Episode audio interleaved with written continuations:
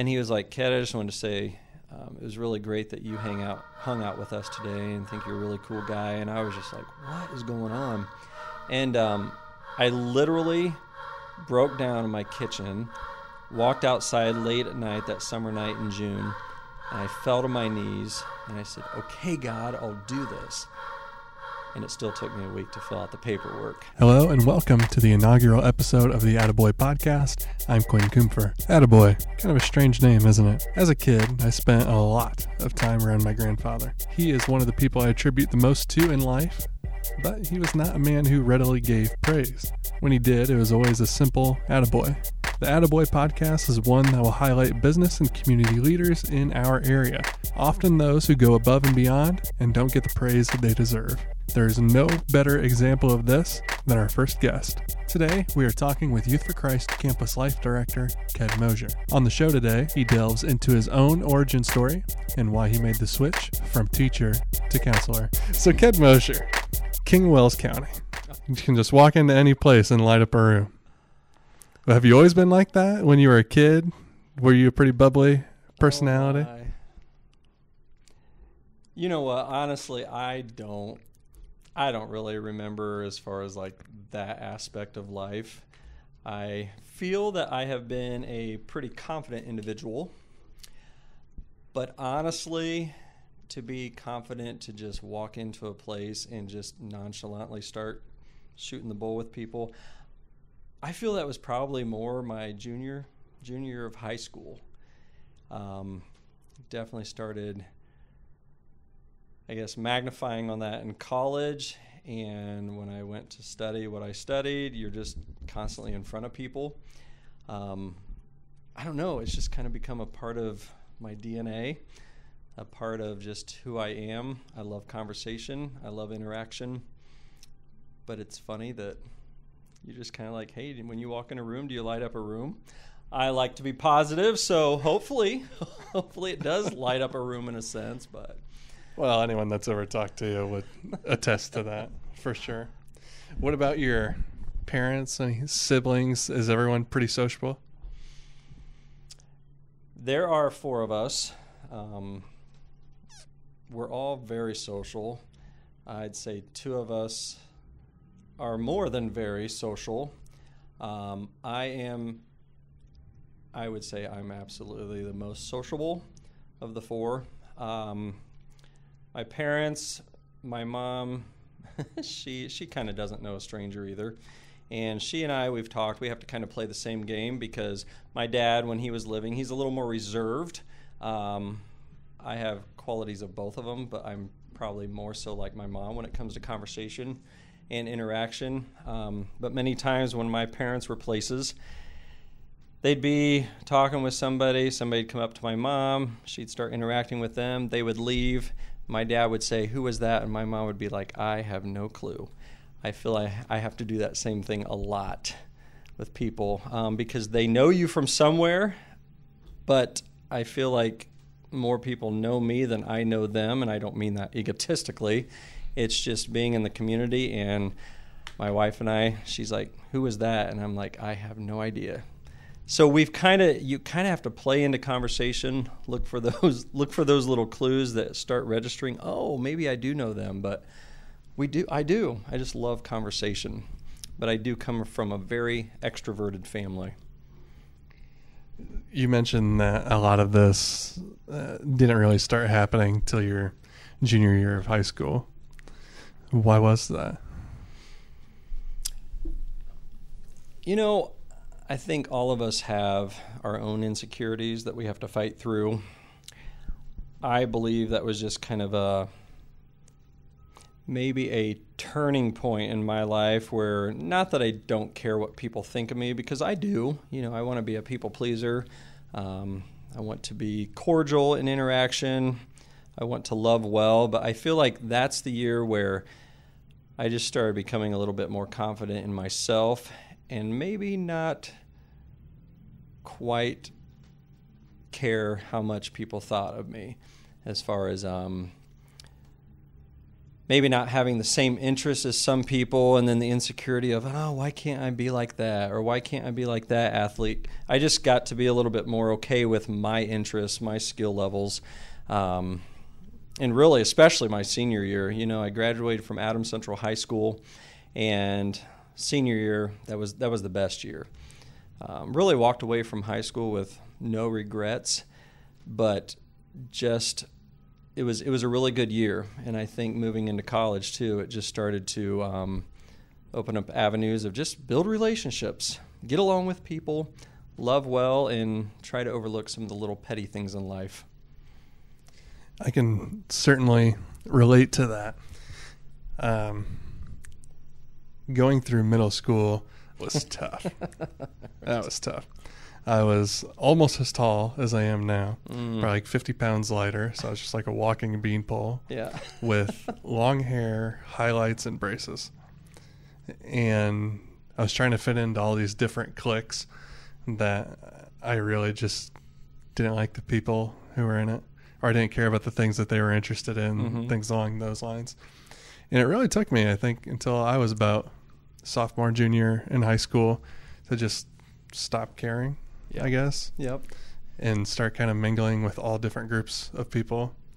And it was ironic that those popular, quote unquote, popular kids that I always wanted to be friends with growing up, by the time senior year came around, and they have these vanity contests for you know, like king and queen and stuff like that Uh huh. that none of those guys made it onto the list, and the only people that were up there up there were good-hearted people, Mm-hmm. like people like you know Kale Shum, Nathan Shelton, Drew Rankenberger, Yep. Absolutely. and then I was just kind of riding their coattails. I was in last place, I'm sure, on homecoming vote and stuff. But No, Yeah. it does make a difference. And in my current role, and having had the opportunity to get to know you your senior year, um, there were some similarities. I was like, ah, I kind of feel like Quinn and I would be in the same boat back when I was in high school. Like, you were well known, you were athletic, you were talented in the arts, and you kind of just used all the skill sets together. And um, looking back, you know, I was never like an athlete. I was definitely like, uh, you know, our musical productions, kind of like you were with theater. But then they do the senior superlatives. Why it sticks with me to this day, I don't know. Maybe it's a little form of pride, but I was kind of honored to receive some of the awards that I received. Uh, it got me nowhere in life, but to this day, I remember being told, well, you can only get four. You were voted for more than four categories, but we limited you to four. And I was I was honored to be voted as class clown, most talented, class diz. So I don't know if I think nowadays they don't even call it that, but back in the day it was like you were the ditzy one. Kind of, Mhm. I was always told in class, "Hey kid, ask questions to get the the teacher sidetracked, to waste class time." and best dressed. So I was I was honored. And the person who got voted class flirt, one of his questions was who do you feel should have gotten this award if it would have not have been you? And I remember clearly he said, I believe Ked Mosier should have gotten it. And I was like, yes. yeah, like I said, those acknowledgement. I mean, that, that got me nowhere in life, but right. Yeah, they're Yeah. still fun to look back on. Oh, yeah. be like, oh, I guess I had those personality traits way back, even in high school. you definitely did. Right. Yeah. So you touched on college. hmm Where'd you go to school at? Well, there was this place up in Fort Wayne. Um, it was called IPFW.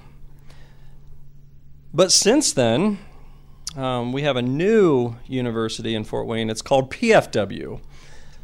I believe structurally nothing's changed. They just dropped the I. Um, but I did graduate on the I side. So I have an Indiana University degree through IPFW in elementary education, and then went on to study um, through Indiana Wesleyan and got my master's degree in education. I gotcha. Yeah, I uh, I got lost when you mentioned IPFW for a second there. I was like, I don't remember that. It just doesn't sound School. familiar, does it? No, not at all. It was Must- sad when I heard everything was changing over because I like Mastodon Blue, and they do still have that from what I understand. But I also like the golden black as well. Right. So, Now, around this time, you uh, graduated college. hmm What was college life like? being from little rural rural Decatur, spending lots of time at IPFW Fort Wayne, went to the mall a lot when I probably should have been studying. Went out to eat with my friends when I probably should have been studying, but I still did very well. Was this around the same time that you met your wife? Uh, let's see. 92 graduate. Probably met, I think it was 94 where I first met her. So you were working in the schools. No, I was still a college kid. Okay. Um, we, uh, funny thing is, we got engaged in the fall of 95, and my I did have to take one class over, Quinn. History was not my forte, but my wife's strong suit, well, she's strong in every area, but history, she's a history buff. And I did retake that class. She helped me. I think what I got a D in, I ended up getting a high B. Um, but we did meet, not in college because she never did go to college, but we did meet through our church. And like I said, got engaged the fall of 95. We were married in the winter of 96. So we had like a four month engagement. Uh, The church that I was currently a part of, that's just kind of the norm. Um, it- it's been a great journey. And here I am, almost 23 years, almost 24 years later, happily married. Wow. Yeah, it's been an incredible ride. We were actually at Pizza Hut recently with the family, and one of the kids working there. Can I go off topic just a tad? Is that all Do your thing, buddy. Um, and he comes out from the back. He comes over to our table, and he just wanted to chat a little bit. He's like, "Hey, kid, how you doing?" And we were catching up, and I was like, "So, you still with so and so?" And he's like, "Yeah, two months." And I looked at my wife and I said, "Almost 24 years." You know, he's so proud of two months, and I, mm-hmm. I'm just proud to say 24 years and growing stronger. Yeah. And you certainly have a plethora of these little sidebar stories that always find a weird way of intertwining into whatever the main conversation is. So whenever you have one of those, feel free to chime in, my friend. Okay, all right. So, how did you know that elementary education was something that you wanted to do? Did you have like an internship or you were just great with kids and you decided that'd be a cool route to go down or Um, beings the Adams Central was a K 12 building. Um, probably my junior year, I was kind of leaning towards accounting. I think between my junior and senior year, it was accounting, something with business. There was the possibility of graphic design. Um, there was a time I wanted to do something with interior design. I was all over the place, frankly. Um, I think my senior year I dropped a class because it was a new teacher and I felt like I wasn't really learning well, wasn't really connecting, and it was something with accounting, but I was like, I don't know if I want to do this. I think I'll pick up cadet teaching. So the second half of my senior year, I spent every day, there was like an hour each day I spent with second graders. So I'd walk down from the high school down to the middle, um, down to the elementary. And it really didn't take long that I started thinking, I want to be a teacher. I love those little second graders.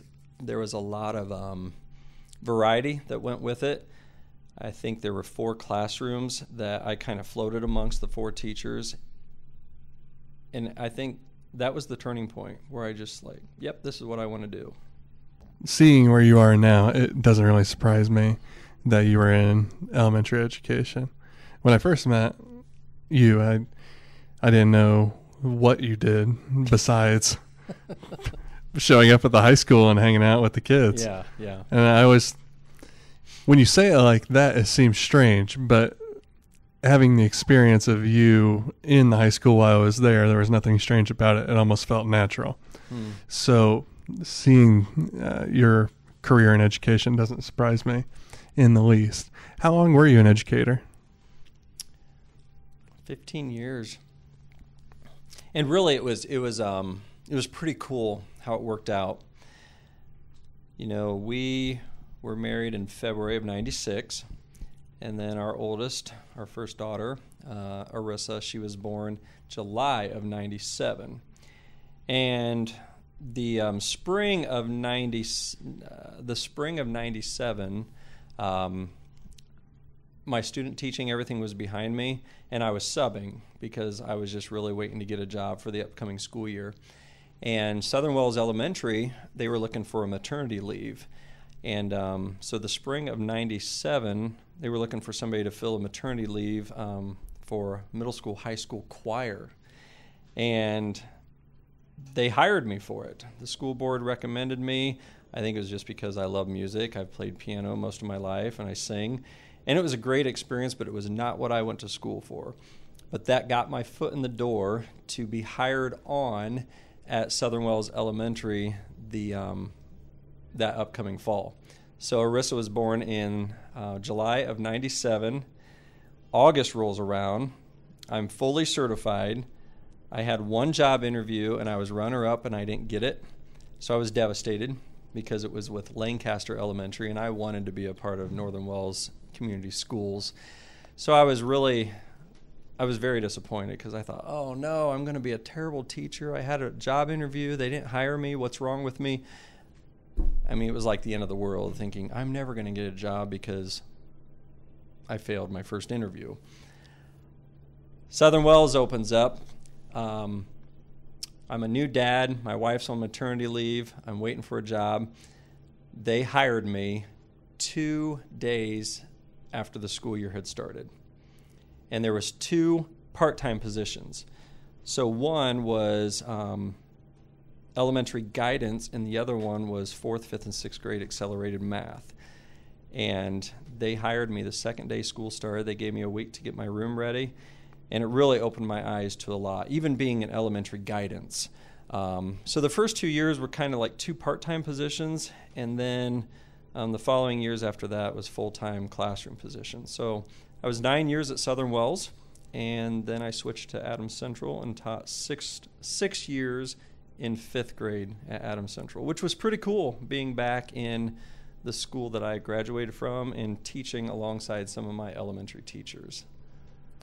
What were some of the things that you learned during your time as an educator that I mean, obviously these two things are pretty closely linked in in what you do, just not in as formal of a sense. Mm-hmm.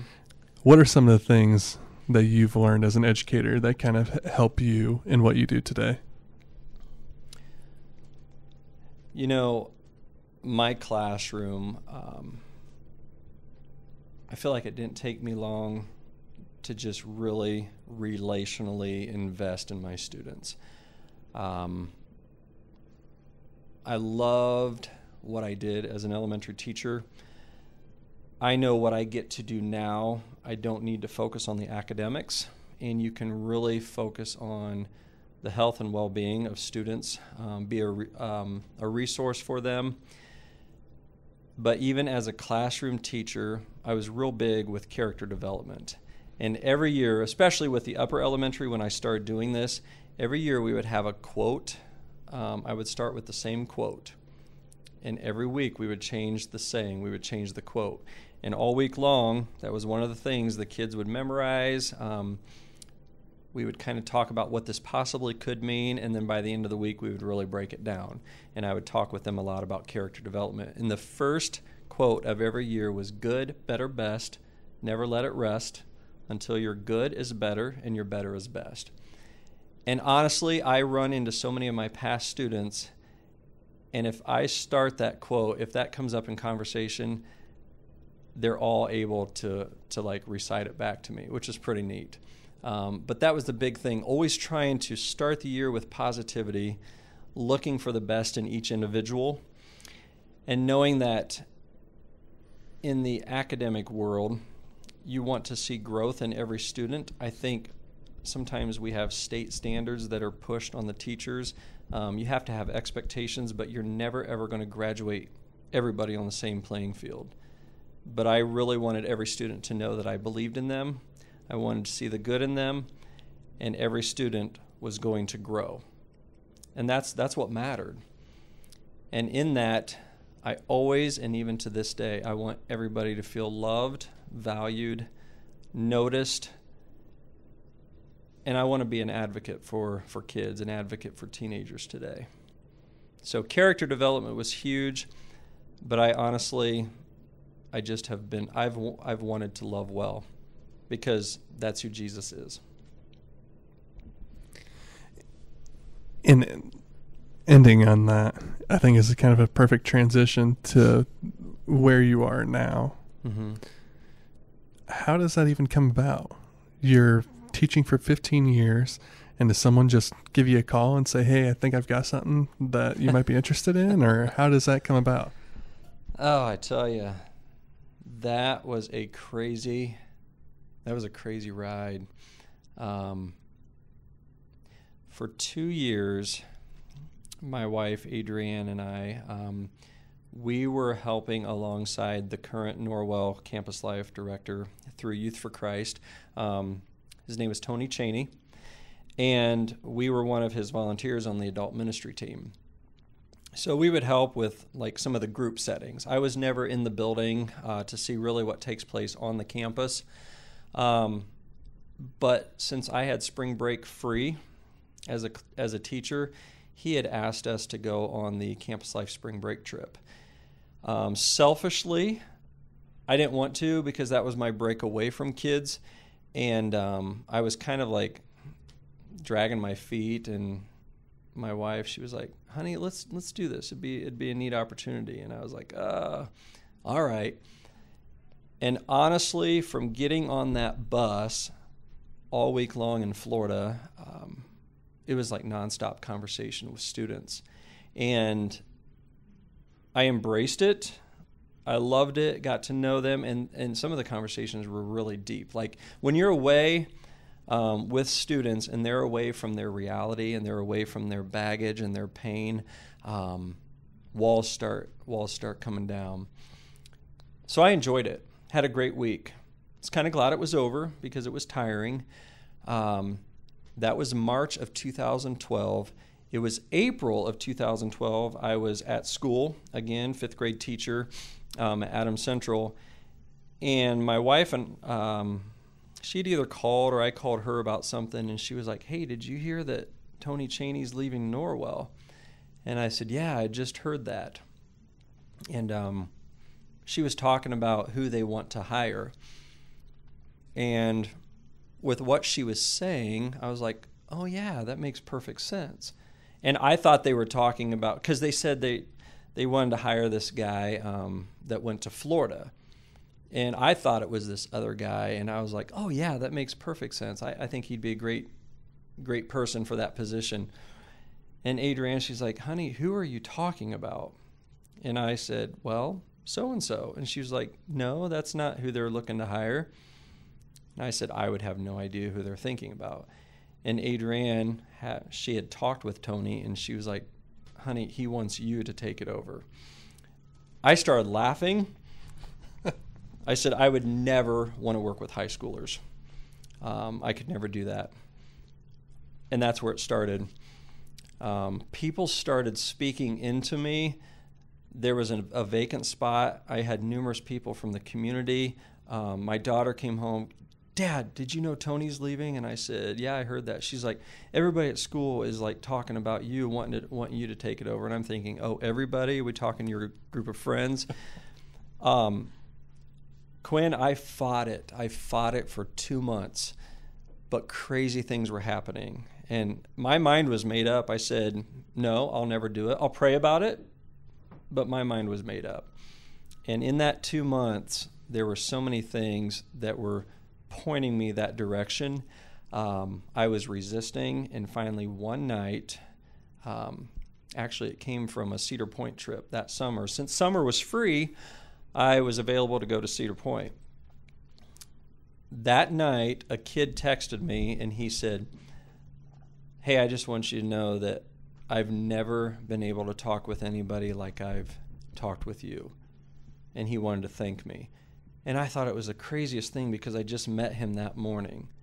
But he like unfolded his whole life story.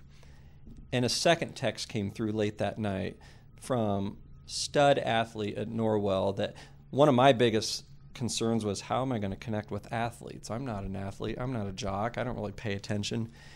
And he was like, Ked, I just wanted to say um, it was really great that you hang out, hung out with us today, and think you're a really cool guy. And I was just like, what is going on? And um, I literally broke down in my kitchen, walked outside late at night that summer night in June, and I fell to my knees and I said, "Okay, God, I'll do this." And it still took me a week to fill out the paperwork. but a two month process from April of 2012 to June of 2012, and I resigned from education I thought, okay, I'll step into this journey, and here I am eight years later. So you mentioned that you never really wanted to work with high schoolers. Elementary was more your realm. Mm-hmm. What were some of the challenges that you face and continue to face in this role that you're in now? Although I feel like I'm a pretty confident individual, you still have those insecurities sneak in. Um, you're not good enough. Um, recently, I had a situation where I, you know, I, am always going to look at life, and I, and I talk with students about this because some some you're, you're you're talking with all kinds of different faith backgrounds, from no belief, atheist, some belief, agnostic, um, Muslim students, and then of course I'm going to come from a Christian angle. Um, so I'm always talking about I believe life is a tug of war. It's a spiritual battle between good and evil, God and Satan, and even having to fight the lies off that the enemy wants to destroy us, get a hold of our mind. Um, Ked, you're too old for this. You're too old to be with teenagers. And recently I was reminded um, a student had texted, and this happens a lot. This particular kid he's like, Ked, I really need to get some things off my chest, and wanted to know if we could meet. And um, we we made an arranged time that this kid was broken. Um, there was just a situation that had come up, and he was suspended from school. He he just really started pouring his heart out.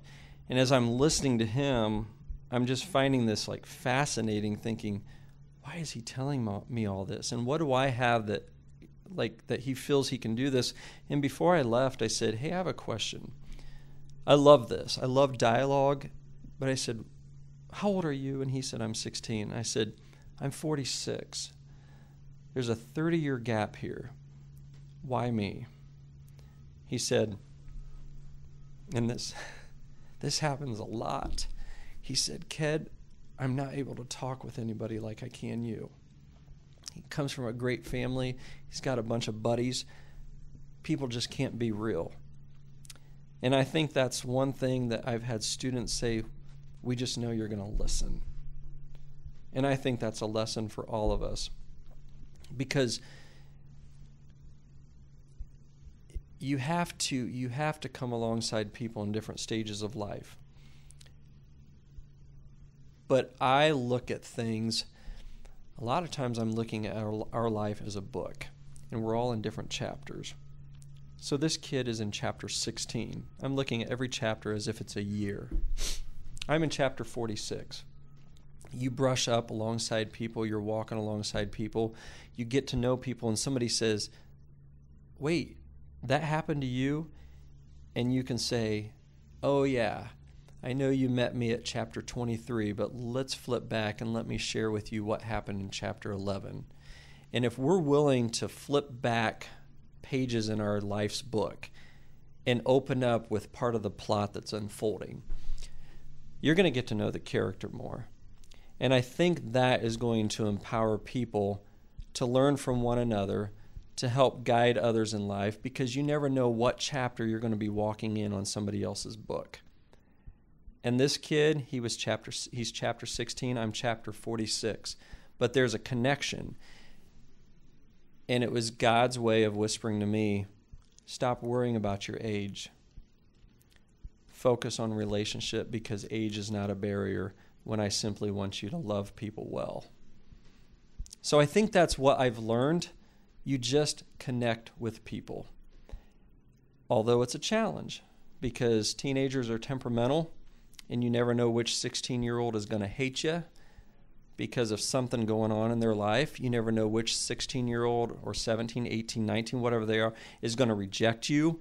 Um, it's intimidating walking into a cafeteria um, when you're faced with 300 kids at a time but you just love people and you try to fight your teenage insecurities that wants to slip in like oh people think you're an idiot um, you just got to fight off the lies and focus on the mission circling back to everything that you're doing now and all of these different people reaching out to you and having these different experiences with you myself included what would you say your idea of success is? You know, I think you have, there's all different levels of, of success. I know I can fight against it because I feel like most of my life I've kind of been like, well, I'm just an elementary teacher. Um, now I'm I'm kind of I have to fight that. Uh, I'm just a how do you how do you say like a, not a youth worker, but um, I work with outreach and ministry with with teenagers, and and it it's interesting because the word just, you know, you talk with somebody who's helping with a local um, outreach in the community. Somebody can say, "Well, I'm just a volunteer at the food bank." You talk with some mothers and they say, "Well, I'm just a stay-at-home mom." and I have played that same game. Oh, I'm just a whatever. We we have to stop using just. Yeah, I think we have to stop saying just before we define a position. Um, a stay-at-home mom. Oh man, I believe that's one of the most important callings in life. You're not just a stay-at-home mom. Um, you're not just a volunteer. I'm not just a youth worker, but I think sometimes we underestimate or undermine our position because I feel like in the world standards, success is money. Um, success is the achievement of climbing the, the, the corporate ladder. In my field, I look at if you're developing more relationships, if you have more students that are trusting you, um, if you are able to look back on a day, on a, on a week, and feel like maybe you've had an opportunity to come alongside somebody and you've made a difference, um, I believe that's success. Personally, again, coming from Youth for Christ, being a Christian outreach, I believe the next student that you can lead to a relationship with Christ, that's success because that's making an eternal difference. So. I think I'm already going to know the answer to this. If there is an end game to all of this, if there's any point in which you'd want to retire or teach someone else sort of your ways of getting into the school and relating with kids of any age, what does your end game look like in a perfect scenario? When can you, when your head hits the pillow at night, when can you stop thinking about everything and say that, okay, I did it. Mm-hmm. That thought goes through my mind a lot. When will I be done? Um, I know when my time with Youth for Christ is done, I confidently, firmly believe that it's not because I'm throwing in the towel, like, ah, I'm done with this place. But I think I'm really going to know. Um, what sometimes bothers me. I, I honestly thought it was done three, three and a half years ago. Um, I miss certain components of the classroom. I miss being in one spot all day, every day, and I miss having a roster that you just kind of know what to expect. But there's excitement in the unknown. I mean, it's obviously, it incorporates faith. Um, there's also, I like the variety of not being in one spot all day, every day, because it does bounce you around. Um, I tell people all the time campus life is just the name of an outreach, and you're trying to bring life to the campus. You're trying to bring life to where the students are. You're going to offer different meetings and events that people, that kids can come to, but ultimately, when you're going on their turf, you are just establishing a lot of relationships. At times, that can be tiring because you're with people a lot. In the back of my mind, I was like, I think I'm ready to get into teaching. And I went through job interview, was offered a job, and I just felt this I just felt this I never heard an audible voice from God, but it was just like this whisper of not yet, kid. And I was like, okay, God, I'll go another year. And then the following spring, felt that same whisper, all right, I'll go another year. And I just I just kind of keep going. I don't know when that will be, but I do think about that different times. Who's going to be the next campus life director? Um, who will I be able to hand the baton over to? I do love it, but I kind of I joked with our staff. I recently became a grandpa, and prior to that, I was like, oh, when I become a grandpa, I'm going to be done at Norwell. I can't be a campus life director grandpa. Honestly, there's still a passion with it that who cares if I'm a grandpa? You still connect with kids, you know. So I wish I could say I knew the end game, but ultimately I hope this outreach continues. Youth for Christ has been around for 75 years. I just don't see myself leaving until I know the position is going to carry on. I do not want to leave a vacancy like we've had in some of our schools. Well, Ken, I'm very glad that you decided to uh, stop by and chat with me today. That's all the questions I have for you. But when I was texting you, you made me aware that uh, you've got a missions trip coming up. Yeah. You want to yes. talk about that a little bit? Honestly, I'm going to put this out there. This is my eighth year at Norwell. And as you kind of establish, you have to have certain routine. Um, you definitely get acclimated with the school. You are known. Um, you're interacting with teachers, administration. I'm very supported. Um, definitely an advocate for these kids. I have a leadership um, a team of students, an adult ministry team. But this year, especially, I've really tried to surround um, surround people and really get them. We have got to claim the truth of God's promises. I mean, it's just all over, all over in Scripture. But one thing I've really been praying a lot is over Ephesians 3:20 that God is able to do so much more than what we can ever ask or imagine. And that's just been a prayer on my heart, on some of the adults, um, some of our students. God, just do more than what we could ever ask or imagine. And this year, especially, there has just been a momentum. There have been um, things that students have signed up for, students have attended from our student leadership retreat in the summer to an event this past November, well, the beginning of November, uh, GOMAD. Um, even with some of the students that have signed up for this missions trip, stepping out, huge step of faith because it's an uh, the trip is an eighteen hundred and fifty dollar um, expense. A lot of students they're coming, they they don't even have jobs but they're feeling like they, they are supposed to do this. Um, they've taken the step to sign up. The team started getting filled. Eventually, we had to turn some people away because it was we didn't have any more spots. And man, are they seeing things come together. Um, that's going to be December 27th through January 3rd. And I believe most of the money is in and students' worlds have been rocked already, and we haven't even gone overseas yet. Um, it's through Rebel Ministries, and they partner with ACE, which is American Caribbean Experience.